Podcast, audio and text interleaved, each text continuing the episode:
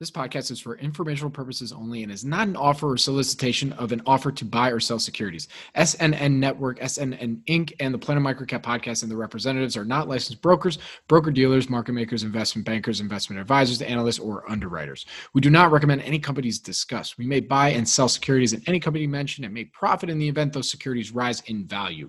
We recommend you consult with a professional investment advisor, broker, or legal counsel before purchasing or selling any securities referenced in this podcast podcast.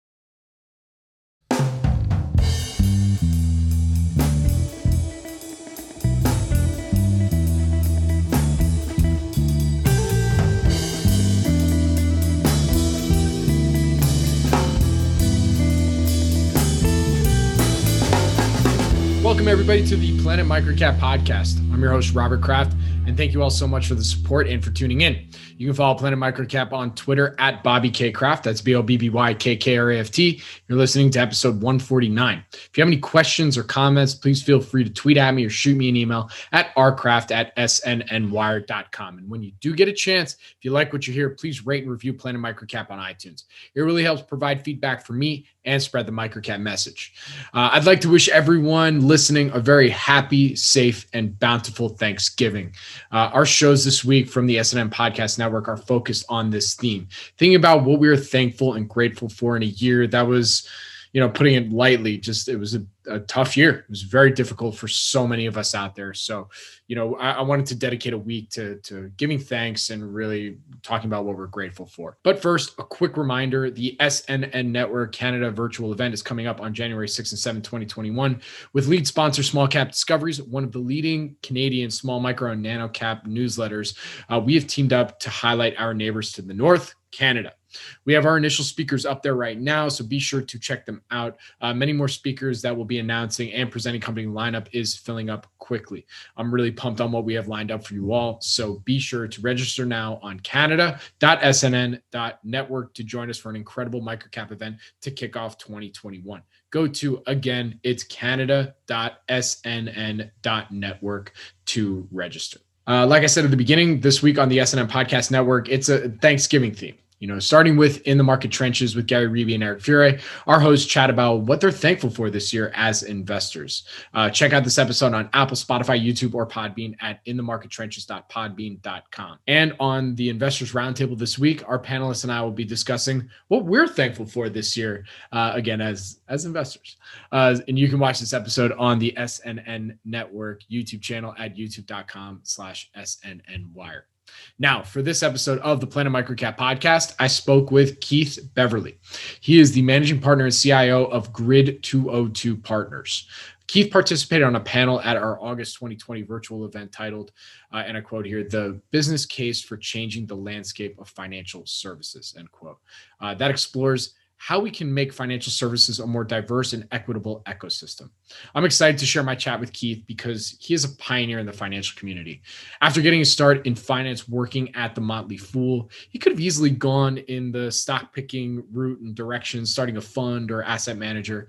However, Keith followed his passion for closing the wealth gap in the United States. And his solution for doing so was using a holistic approach through sound financial planning. Listen in as Keith describes Grid 202's approach to building generational wealth with impact and discipline. Thank you again for tuning in to episode 149 of the Planet Microcap podcast. And please enjoy my interview with Keith Beverly.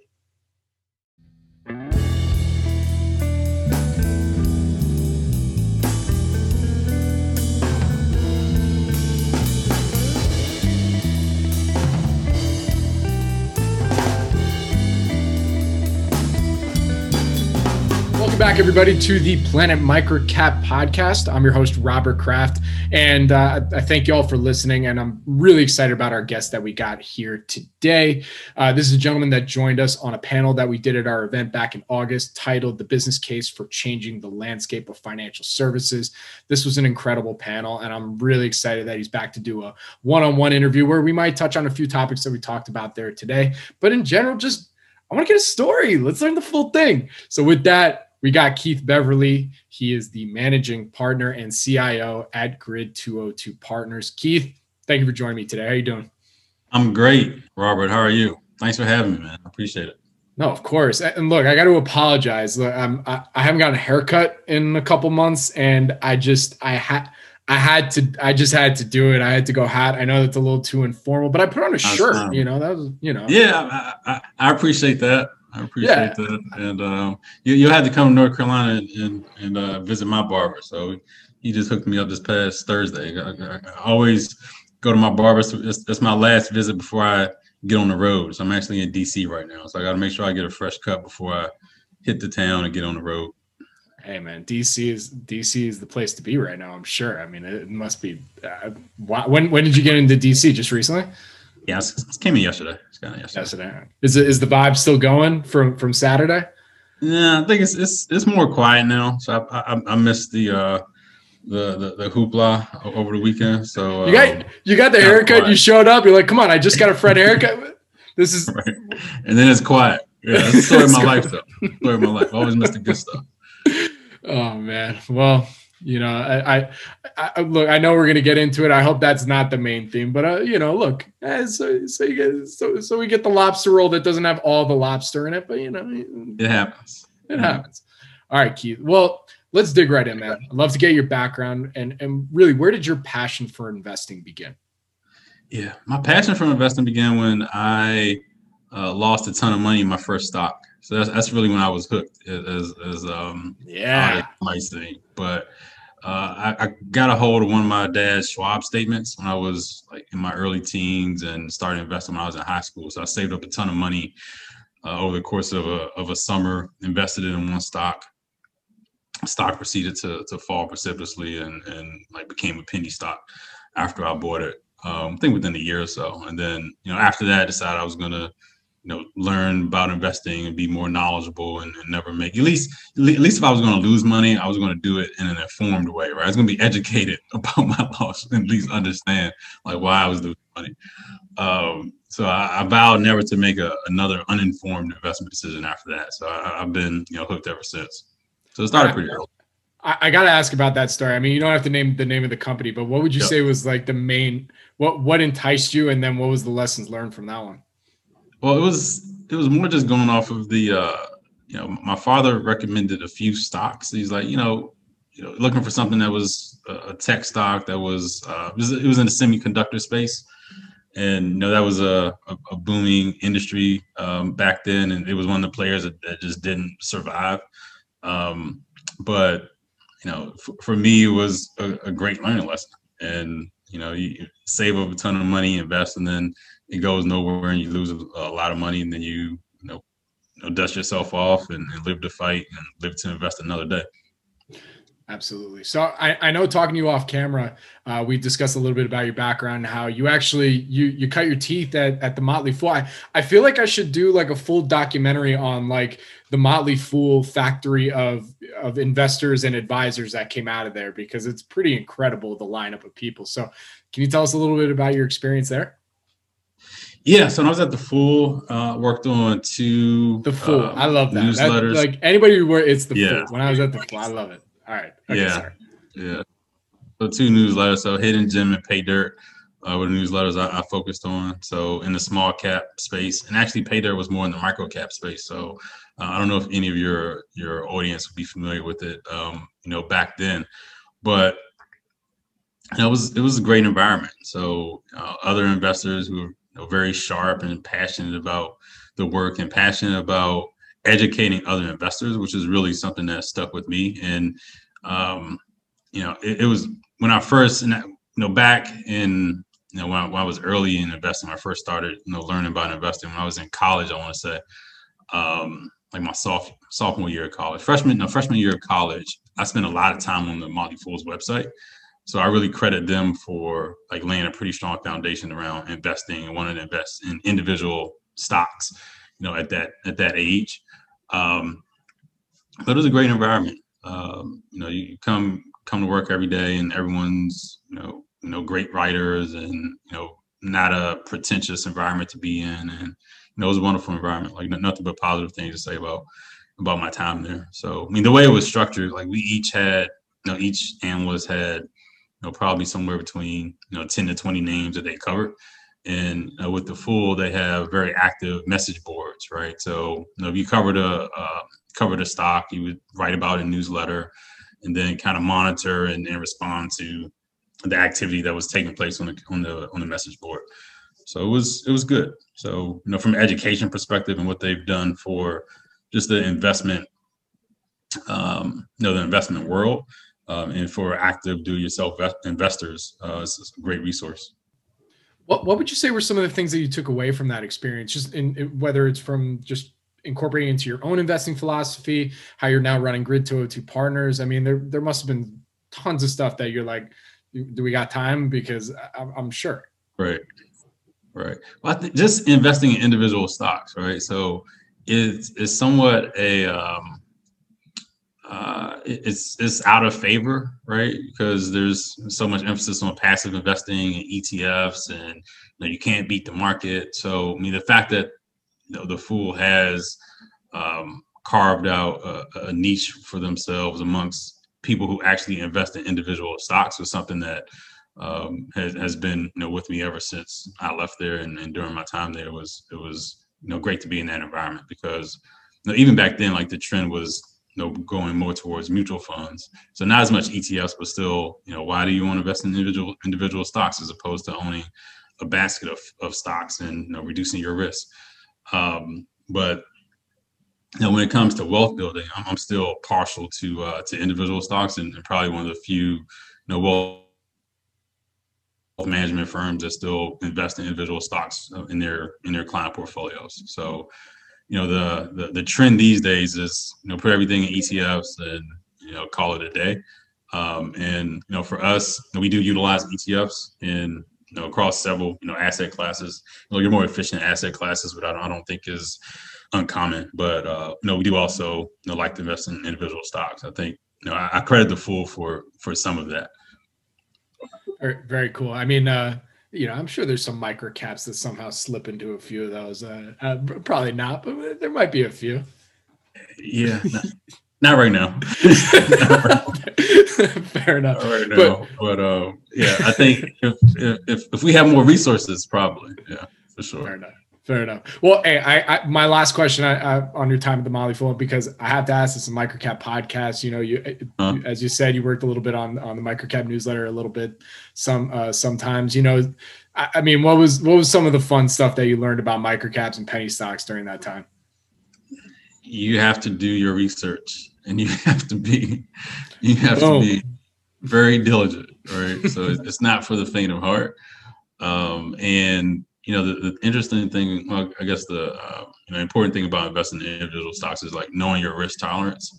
And um, you know, for for some people, you just need to set aside a certain percentage and not deviate from that percentage and be uh, disciplined in it because you can you know come across a name that you think has you know a ton of upside potential and you know is a great you know greatest story ever and um, and lose your hat on it. So you want to be you know just mindful that you know you want to if you know while being aggressive and taking risks that you're still um, you know conscientious about the, the, the risk that you're taking and doing so in a in a judicious manner. So you know so caveat emptor so you know buyer beware invest and you know do your thorough due diligence but uh, you know don't don't be afraid either. So all right so keith catch us up all right so from your time at the fool to then founding Grid 202 Partners. You know, what fill in that gap for us? Yeah. So after I left the school, I went to business school, and um, after I graduated, I started uh, my first RIA uh, prior to starting my current RIA.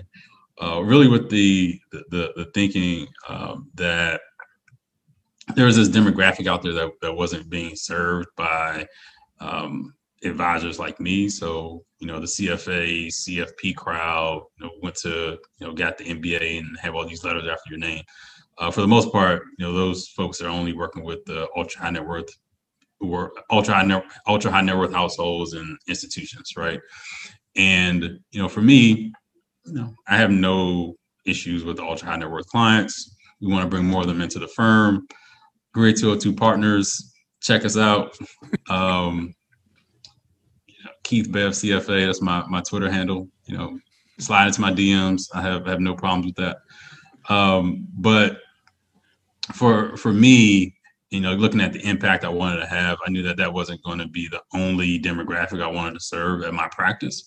Uh, so having some um, diversity in, in clients and, and, having some flexibility where we can work with clients across the income and, and wealth spectrum uh, was important to me. And I didn't see a way where I could do that at a big firm um, and at a firm that was going to pay me market salary, you know, coming out of coming out of school. So it just just found myself in a you know predicament where okay, well if I graduate and you know I go and, and make you know market salary in my field like what role would i have and who would i be working with and you know a lot of you know a lot of my friends and people in my network i just wouldn't be able to serve. So it was important to me. And you know fortunately over the past now almost over the past 10 years i feel like the industry has kind of caught up to you know my vision you know nine ten years ago where now you have different models of how you can work with people that aren't necessarily millionaires or multimillionaires, and you can still, you know, do well financially and and you know have a comfortable, um, you know, comfortable income doing so. Um, so it's, it's been good to see that evolution over the past several years, and you know, I think our firm is well positioned to uh, keep moving in the right direction and to capitalize off of um, you know what we see as a as a very attractive you know market to serve that that continues to be underserved. At least when you you know talk about advisors that um, you know have our types of experience and backgrounds um, that, that we're bringing to the table. So I want I wanted to ask you about that because that education process must have been pretty tough. You know, I mean, you're mm-hmm. talking to uh, potential clients coming in, and you know they uh, you know, most most RAs, CFPs, or, or advisors just in general have been serving that millionaire, high net worth yep. crowd. You know, what what were those initial conversations like? With like, I don't have that much money. Why are you talking to me? Like, what what can you do for me right now? Right, right, right. No, definitely, it's a very good, valid question, and uh, for us, always comes down to value, right? So, you know, you're making this amount of money you know, how do we justify our value? So, you know, we kind of hang our hat as much as I love investing and, you know, individual stocks and doing analysis and the market commentary and the research. Uh, where we really hang our hats on is is the financial planning piece and just being like that go-to resource for all of our clients when it comes to anything that that has a dollar sign attached to it. Like that's the way I, I you know frame it with clients. Like if there's a decision you're contemplating, a decision that's that's top of mind for you that has a dollar sign attached to it, you know, you should be thinking about us as a resource and you know, reaching out and, and getting our thoughts on it. And you know, for that, for that value, um, you know, there there's a, a dollar amount that makes sense for the clients and, and for us. Um, and I think you know we're doing a, a, much better job of articulating um, our value, and then you know also making sure that the the the revenue that we're deriving from the, the client relationship, you know, makes sense from a long term, you know, business perspective. You know, I, I had a question for for advisors that I, I don't know why it's taken me so long to even ask because you know. I, I speak with a lot of fund managers on here, asset managers um, that are just focused on picking stocks, that kind of thing, building yep. portfolio. You know, why for you was it important to kind of to be more on the wealth management side where you're doing not just that, but also doing the financial planning rather than just going into on the fund manager's side and picking stocks. You know, I feel like that was a pretty critical decision in your in your thought process. Yeah, it was. It was. And as much as I, I love um, you know, individual stocks and and uh, investing in individual stocks, when you look at the impact you have, so in if you're in micro caps, what's the the largest allocation that, that you would recommend or uh, anyone have to micro you know, micro cap stocks.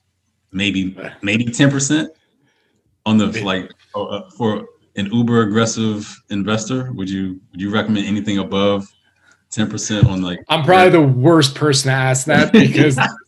There's most of my audience is like 100 percent. Yeah, I mean, like outside of outside I like risk. Of, well, outside of a let, let, me qualify by saying outside of a professional, you know, micro cap investor. So, you know, your your dad who or, or mom also terrible person to ask. Him also loves micro cap.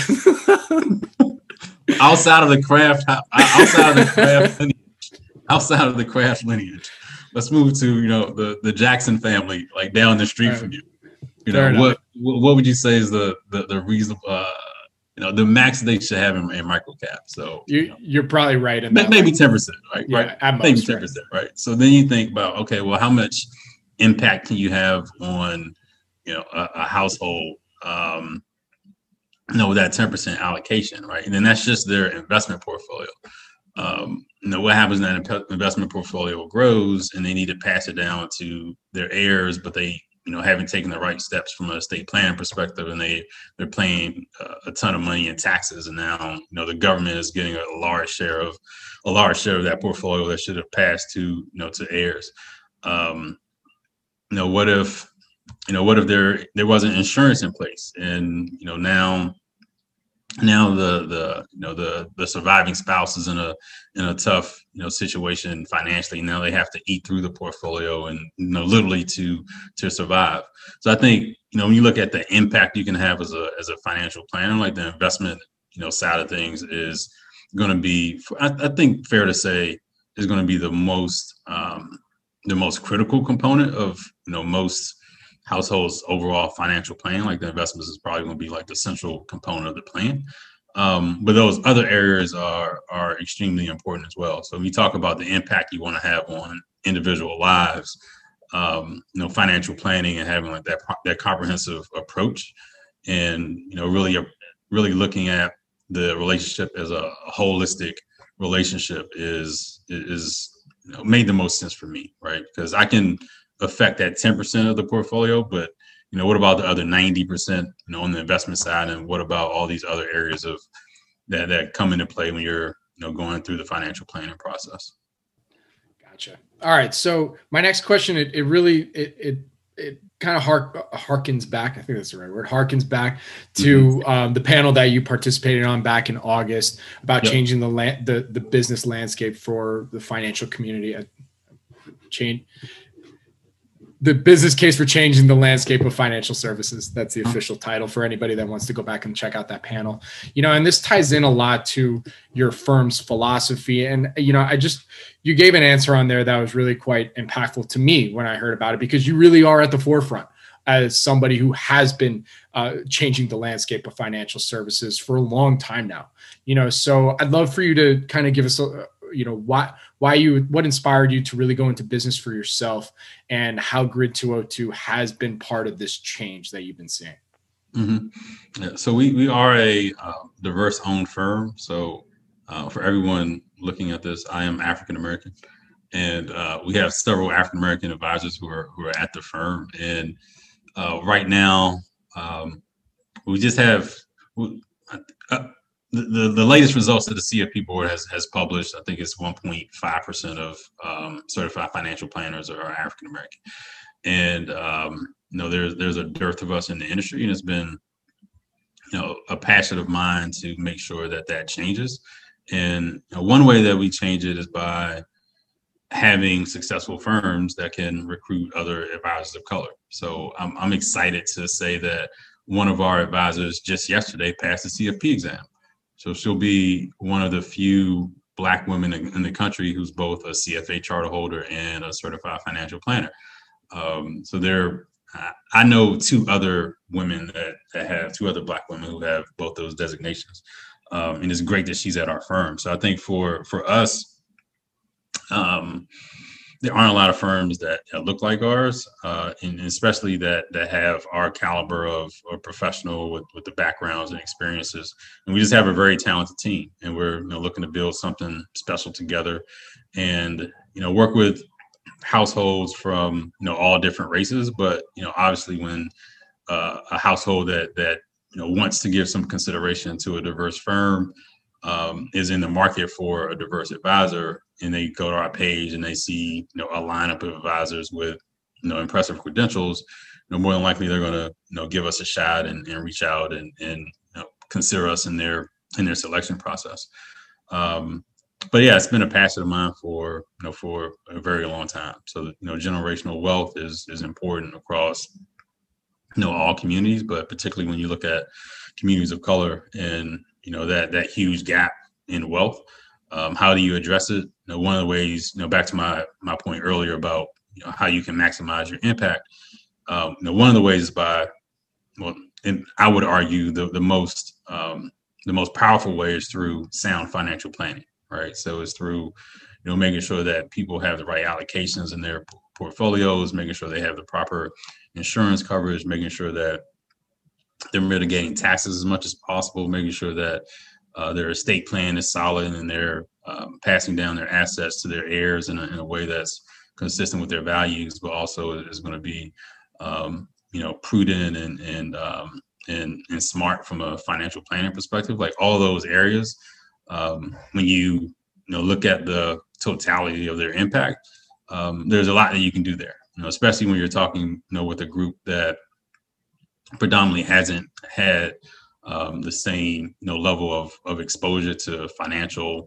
topics and um, you know weren't having conversations around around a dinner table about micro cap stocks you know growing up so you know bringing that that education piece is is important um, and it's you know it's essential right now and i'm also finding we're also finding that people really uh, are at a place in, in a moment where they're yearning for knowledge, right? Because there's so much of it.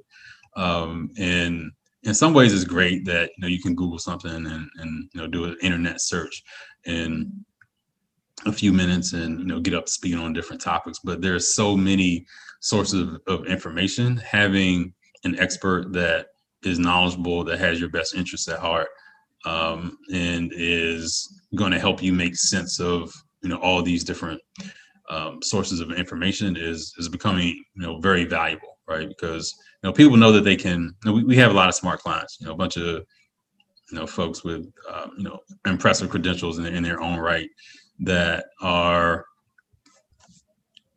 I'm sorry about that. That are um, that are coming to us to you know delegate the the, the financial um, you know planning and investment management for them because you know, they could if they wanted you know do it on their own they could read it you know, read a ton of books and um, you know consume that that knowledge that information but do they want to do that or do they want to spend more time with their kids or do they want to spend more time mentoring or you know spend, spend more time um, you know engaging in some activity that's going to bring them you know joy so you know they choose to you know delegate that responsibility to to us and yeah but we're you know we're, we're fortunate to be in a position where you know, we have clients delegate their you know investment management and financial planning um, you know responsibilities to us very good so i mean keith what what it sounds like you your firm and it seems like your firm already has a pretty strong foothold. It's a well-known firm many clients very successful bringing on new advisors which is amazing. But it still seems like it's really difficult because there seems like the you know there's an education gap that you're also trying to fill at the same time. So you know other than doing podcasts like these and you know blogs and all that stuff i mean what what what are you doing from a firm perspective to continue to be able to reach out to as many different clients that are being underserved right now yeah so we we, we do lots of webinars lots and lots of webinars so we have a spreadsheet that we run i haven't i haven't looked at it um, past few weeks. I think we've done a, a couple of past few weeks, but like we've reached over 500 people um, through webinars, probably like 600 or so right now. Um, know, over the course of the year. So, you know, webinars with, we did one with the city of Annapolis. We've done some with sororities, um, you know, partnered with other organizations that, or, or, other companies that have large followings and, and done um, webinars for, for their community. So, you know that that financial education piece and you know webinars for us have been you know, one of the the go-to vehicles for just disseminating knowledge and it's been great just engaging with folks that you know may or may not come on board as clients or may not be a good fit as clients but just you know sharing our sharing information with them and you know sharing our expertise is um, something that everybody on the team is, is passionate about so i'm to say all of us have participated in webinars and you know people have you know, no problems reaching out and and in finding us and, and engaging us. All right. So I have to ask, what what's the most fun and the most difficult part of your job on a on a day-to-day basis? Or if you got an anecdote in there, I'm sure there's an anecdote. Right. The most fun part, I love our huddles. I love our uh, our, our weekly huddles as, a team. Everybody gets on the Zoom call and um, you know, just it is so we are remote. So none of us now. So for for a period we had uh, three advisors who were all in North Carolina. But after I say once we go into 2021, we won't have any advisors. We don't have we won't have more than one advisor in any one state. So we'll have so we'll have I'm I'm in North Carolina. Camila's moving to Atlanta. Brian's in Denver. Um, Ken is in DC. Deborah's in LA. Well, San Francisco. Sorry. Um, Whitney's in Columbus. Big, big difference. difference. Sorry. No, no offense to either either side there. I'm just I'm just messing. Whitney's in uh, Columbus and and Jose's in Boston. Um, yeah, so we're literally all over the country. So you know, having those having those huddles and everybody coming together um, has, has been great, and it's a great you know jump start to the week for us. Uh, as far as things that I could definitely do without, um, paperwork and operations. so operations and systems, like that stuff, I just in, in compliance. Like those are like the three things where if I didn't have to do any of it, I'd be it'd be too soon. I just like not to do any more paperwork for the rest of my life. I'd be I'd be fine with that. Just just let me sign. And you don't even need my you know, you don't I don't even need to sign. You can just like electronic electronically sign for me. So those are probably like the the biggest biggest headaches and what I wish I could you know do without. Fair enough. All right, so I want to dig in a little bit to the firm's investing strategy. Well, mm-hmm. I know this, is an investing podcast, so I know I, I hammer home right. a lot of investing e type questions. So you know, and I know this changes probably from client to client, but like let's say when a client comes to you at first and says, "Hey Keith, well, you know, I'm not sure what my investing strategy is and or should be. You know, so what's what's your strategy and your criteria, and then work off that." So you know, I'd love to know what your investing strategy and criteria is for you personally. Yeah, yeah. So you know, for us, we so one we, we do consider ourselves active investors, right? So and there are a lot of advisory firms that are you know strictly passive, and it's it's it's very common these days, and you know I, I, I totally understand it. Um, but you know, back to my experience at the Fool and just you know my background as as an investor, um, I never saw myself you know being a 100% passive investor. Uh, but what it looks like with active investment, active management rather looks like for our clients is a mix of passive and active mutual funds, and then um, some select stocks. So we have a portfolio of eight to 12 stocks at any given time that we invest in. We call it our select equities portfolio.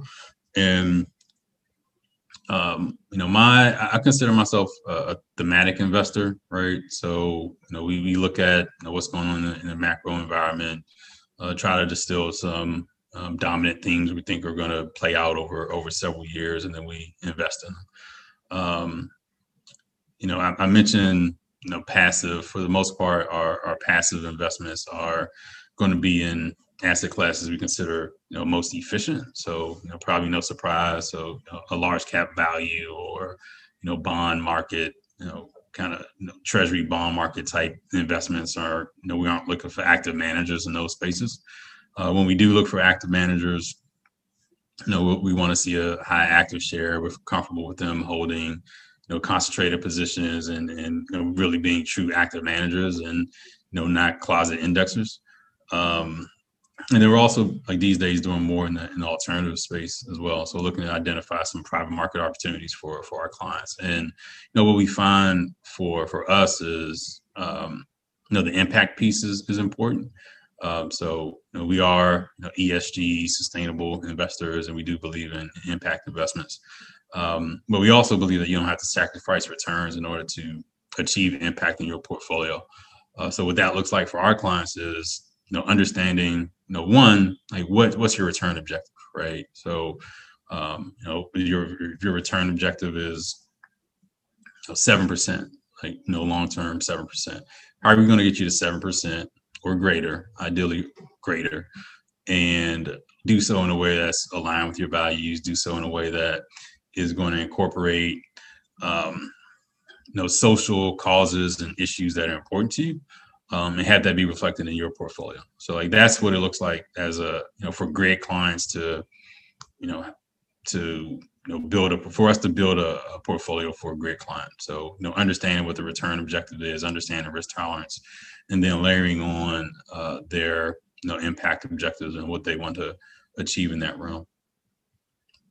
Very good. That actually ties into my next question quite a bit because, uh, well, this was one of the questions I had earlier, but we, you know, we we got on tangents, so we went we went on the tangents. Yeah. Um, you know, you know, it happens here. Um, so you know, as as it states on the firm's website, right then and there, your philosophy is generating returns with impact and discipline. You spoke to the fact that you know you're looking at developing impact and ESG portfolios depending on what the your client's risk tolerance is. You know, and then you actually had a have a blog post as well on the website uh, titled Four Things the New York Times Gets Wrong About Impact Investing." So I'd, I'd love to hear a little bit more about uh, what impact investing and ESG investing really means to you, and then also, uh, you know, what what does the general public get wrong about impact and ESG investing? Mm-hmm. Mm-hmm. So one, and I think uh, I can't say this enough. Like I don't, I'm a pretty competitive guy, Bobby, and like I think that's one of the reasons why like the, the markets tend to attract competitive people, right? Because like either sure. either you either you For beat sure. the market or you didn't, and it's it's just right there, very clear as to you know what your scorecard is on any you know given day or any given period. Um, so for me, I, I, I don't know if I'll ever um, I don't know if I'll ever embrace the notion of you know just kind of achieving a market rate return, right? So I want to I want to do better than whatever the benchmark is, and I think that's always going to be the case. Um, so for us, one of the biggest you know misnomers that that we address with with our clients is that you know so we want to achieve achieve great returns for our clients um, but also make sure that the the, the impact um, is going to be reflected in their portfolios and we're investing in a way that's going to be consistent with their you know their values and, and beliefs.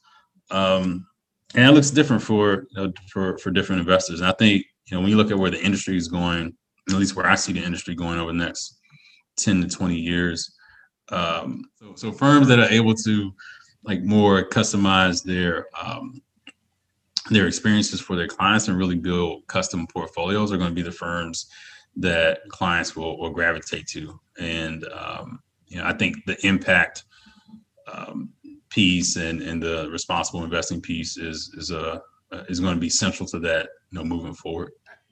So as you mentioned, you're a competitive guy. You want to beat what the normal market returns are, yep. you know. And I think the biggest myth that people have out there when it comes to impact and ESG investing is that you can't beat that if you just have an impact and ESG portfolio. So, you know, the the main point of your blog post that I, I that I took away from it is like, well, you actually can. You know, if if if you follow a certain formula and you and you know, not necessarily following exactly what Keith Keith Beverly and Grid 202 is doing, but just in general, you still can.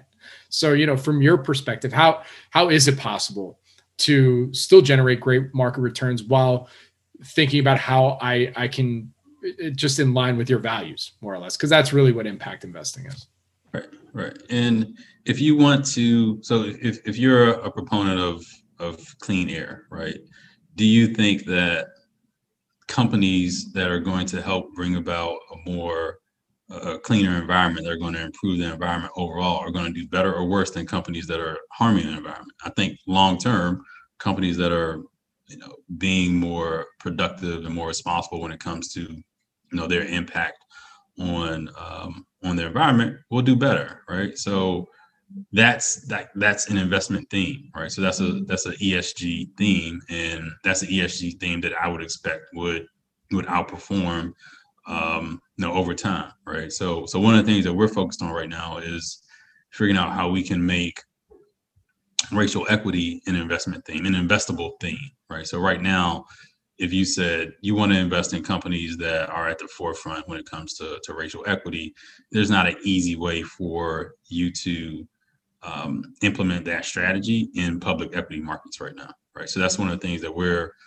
uh, figuring out and, and building some strategies around as to, you know, how can we, looking at public equities, use racial equity as an investment theme, right? So over the next 10 years, companies that have a more diverse workforce that treat their employees of color better, that are able to tap into diverse markets, will they outperform or underperform the companies that are lagging in that space? You know, my thesis would be that they would outperform, right? So, but how do you then build a portfolio? How do you then invest in those particular companies? Um, so, you know, the way we think about ESG is, um, you know, what, what are some enduring themes that, from an investor's perspective, that you know should yield outsized returns um, over you know long periods, so next 10, 20 years, and then how you position portfolios, how do you invest in um, you know securities that are going to participate in that growth and in that theme. You know, it's interesting. We were uh, a, a, theme that we talked about on. Uh, I have another podcast show called the Investors Roundtable. Once a week, we talk about a, you know a topic and mm-hmm. kind of just shoot the shit on all sorts of different things. You know, but yeah. one thing that we talked about now a couple times is because this is very pertinent, especially in microcaps when you're analyzing every little bit because it's such yep. high risk, is talking about cultural mo- moats. You know, mm-hmm. and I, I, think when it comes to look trying to put together a, a racial equity strategy, I think there's a lot to rather than even focusing on you know individual uh, sectors, which is definitely important as well, but I think even ahead of that might be trying to understand well, how do you quantify what a cultural moat might be? Because I think a lot of the themes that you're saying would then result in greater productivity and just an overall better company. Wouldn't you agree? Yeah, I do agree. I do agree. And um, so uh, I'll, I'll, give you some insight into as to our methodology and how we're approaching it. So what we're doing is um, you talk about culture. So uh, another way that I would uh, frame it would be belonging right? So where like do you feel as though you belong at this particular you know company? And um, you know we're working with a company that has survey data from millions of employees across you know across the country, uh, covering over 150,000 companies. And you know, right now we're looking at S&P 500 companies and looking at how employees at those companies rate that company, right? So, and looking at those um, looking at employees by gender and also um, you know by race. So if we see a connection that if, if we see that um, a company has like on a scale of one to five, if a company is a one, right, and they're in the technology space. Uh, so let's say it's an IT firm. Let's say, you're looking in, in the IT sector, and you have a company that has a one and a company that has a five, right? Our thesis would be that the company that has that's rated a five by their employees would outperform the company that has a, a one. Um, and when you layer on you know race and uh, looking at employees of color at those companies, you know the same thesis will hold. Um, so that's how we're approaching like that, um, carving out the the racial equity piece um, as an investable theme for you know for our clients. So that, that's like the the core of the strategy in like a in a quick um, 30 second description. Yeah, I have a feeling we could do a whole nother show just on no, the whole the whole the whole strategy itself. Yeah, but I mean, yeah. if there's anything else you'd like to to say about the strategy, you know, before I go on to the next question, is there anything else you want people to know about how you're trying to make that strategy work? Yeah, I think well, when you look at microcaps, just you know, to your point about risk, um, you know, if, if you're it, it would definitely be if, if I'm if I'm examining a, a micro cap company and I see that they are uh, rated low on that on that scale from you know, their company their, their, employees of color from their their women employees. Um, to me that would definitely factor into the the due diligence process and whether or not you decide to put dollars behind that company because um, if they are a poor performer in that area, to me, that suggests that there's some some cultural issues that that would uh, probably not bode well for them long term, right? So if you're having problems retaining, let's say you're having problems retaining women, women that your company just aren't happy, and you're an apparel company, right? What does that say about your prospects for for apparel when you know you want to tap into um, you know the, the the the female market and you know the trillions of dollars that they command and, and spending annually and you know you have a um, you know you, you have a class action discrimination you know lawsuit that's that's no, I like that can happen at any moment, right? I feel like, like we're thinking of the same company like right now that we're just not saying, but it's like right here. But yeah, no, yeah. I, I, I yeah. Right. So I mean, but those types of you know risk factors, like they have to, if they aren't playing into your your calculus as an investor, then you know you probably have a, a flawed process for how you're analyzing companies.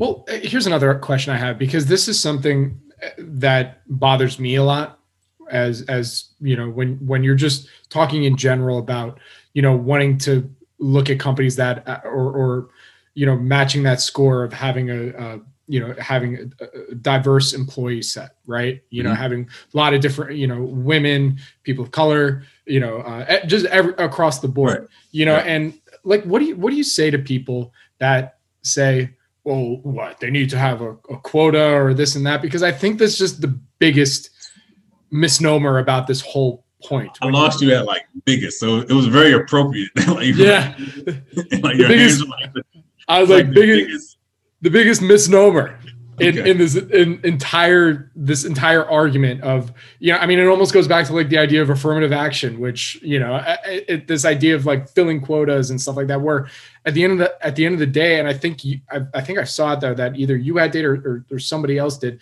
that when you have a more diverse and really just happy workforce, you know, that actually shows that those companies tend to succeed more often than not. You know, this isn't just like we're just trying to fill that. You know, what do you say to people that like just it's still not cutting through, you know, that that idea? It's so annoying. I'm sorry. I don't even mean to ask, but it's just so annoying. No. Just I mean invest how you see fit. And I think you're gonna lose money. Yeah. Like that, like that's that's the way I would approach it. Like, okay, if you think that if you think that company that has um, these these glaring potential red flags when it comes to how they're working with or how they're addressing you know communities of color, how they're dealing with women, how they're dealing with the LGBTQ community. If you think that they can get away with it and their stock perform and outperform the companies that are doing an exceptional job or are really at the forefront on those on those issues or dealing with those uh, those communities, then put your money behind it. That that's that, that's how I would address that. I don't, I wouldn't. Um, I think at this point, if you have like at this point, there have been so many studies and um, empirical research that support the the um, the notion that more diverse firms, um, when you look at gender, when you look at you know race, are going to outperform those that are, are, less diverse. Like like the case has been made, yep. um, and if you know you don't believe in the case, if you don't believe in the, the empirical data, then um, you know put your money behind it and let's see how your portfolio performs compared to you know compared to ours. That's right. Let's compete. Let's go. Again, I think you're right. I think you're right back to the market forces, back to you know being a competitor. like, all right, put your money up. let's let's see how you do. I love it. All right, so we're at that point in the interview where this is my favorite question to ask every guest that I have on here. So, what what would you say is an investing experience other than maybe the very first one where you lost all your dough? You know, what what was an investing experience that you would say impacted you the most in your career? Yeah, so I I, I lived through and invested the the um, the financial crisis, right? So yep. for and, and I was at the Fool then, right? So I was at the Fool when you know markets tanked and um, it was funny. I was just like before this interview, I um, this is a funny story actually. So this was in March. So March 2009, like, and it was one of the up days for the market. It was like right when we had like nobody knew that we were we had come pretty close to the the nadir at that point. Um, but I had like I, I, wrote something to our subscribers and said like it, it was a the markets are probably up like several percent. I said, you know, I'm gonna I'm gonna cheer this market on. I'm gonna do my part, and I'm not gonna change my underwear until the market you know goes down again. Like this is a, in an article. I'll, I'll share the link with you. Yes, um, please. But you know, for me, having that uh, like that mentality of you know just like the, the classic buffett stuff right so you know everyone's being fearful be greedy and and like when things look the most dire, that's the time to be aggressive. Like, it's one thing to talk about it; it's another thing to be in a cubicle with people buying um, buying uh, what do you call it? The um, the leverage the leverage financials ETF, literally in, in in 2009. So I mean, I was like investing, but I was I wasn't investing in leverage in leverage financials. I wasn't investing in 3x finance sector in 2009. Uh, but some people were. Some people like in our circle, like, okay, all right, like, all right, okay. I'm gonna get in. I'm gonna, you know, I'm gonna not sell and, and not, you know, do anything crazy, stay invested. But you know, that level of risk, but no, it, worked out well for him. Right. So having like that type of temperament, that type of discipline to really um, you know, be aggressive and, and put your your money and your dollars behind um, you know what you're and it's also different when you're communicating to people on a, on a very regular basis like your thoughts and you know how in your strategies and what you're seeing in, in the market um, but then putting your you know your dollars behind it so you know i say you know work, working and investing through that and then communicating with subscribers and you, know, you have positions that you've studied and companies that you feel good about that you see you know down you know 10 20 30 percent um, or more. A, a, lot of the the pay dirt stocks um, were down a lot more than that. So you launched launched a it was the early days of a distressed um, d- distressed special situations micro cap newsletter like in 2008 so you talk about like the worst timing ever um you know for you know for a service but you know working through that living through that um you know having to explain and and um, you know just communicate to people that that were invested in in things that you had recommended to them is just it's very humbling. Um, it just puts you in a in a different gives you a different appreciation for you know, your role as an advisor and for someone who's you know managing someone else's money. And even though directly at that time, you know, the fool wasn't managing um, money, I mean, you're still um, you know in, in a in a quasi fiduciary role in my opinion, you know, you know, as a as a newsletter service that you're you know recommending people invest in particular companies. Oh, absolutely. All right, so we're we're there. You know, I'd love to close out this interview with uh, your advice for new investors out there, or actually maybe there's people listening this that you know are looking for a potential advisor or yeah, uh, yeah. Or, or financial planner. You know, uh, what right. what are some things? What, what's your advice to that group? Yeah, I'd say my advice would be you know, learn from the masters so you know, do your reading and do your um, you know research on know different investors, all types of investment themes out there. Like there's no right answer. Um, so there's no perfect way to invest. There's no perfect investor that's out there. Um, so I'd say learn from you know the greats, so to speak, but also put your own um, personality on your portfolio and your you know investment thesis. And this is for the active investors. I mean, the do-it-yourselfers probably aren't even looking at I me. The, the the passive folks probably aren't you know watching your your uh, your podcast. I don't know if that's your crowd, but for the active investors, you know, learn from the the the, the best, but you know, put your own spin on it would be my advice. Very cool. All right. Well, with that, Keith, where can my audience go and find everything they need to know about you and uh, Grid 202 Partners? Grid202partners.com is our website. I'm on Twitter so Keith Bev CFA, very easy to find on LinkedIn as well. I think my LinkedIn is just linkedin.com backslash Keith Beverly CFA CFP. I want to say, um, but very easy to find. You know, just Google Keith Beverly CFP and you'll you'll you'll find me. Uh, and um, the email is Keith at grid202partners.com. Perfect. All right. Well, Keith, thank you so much for doing this. I really do appreciate it. Good luck. Stay safe. And uh, I look forward to our next chat. Yeah, definitely. This was fun. Thanks for having me, Bob. Thank you, Keith. This podcast is for informational purposes only and is not an offer or solicitation of an offer to buy or sell securities. SNN Network, SNN Inc., and the Planet Microcap podcast and the representatives are not licensed brokers, broker dealers, market makers, investment bankers, investment advisors, analysts, or underwriters. We do not recommend any companies discussed. We may buy and sell securities in any company mentioned and may profit in the event those securities rise in value. We recommend you consult with a professional investment advisor, broker, or legal counsel before purchasing or selling any securities referenced in this podcast podcast.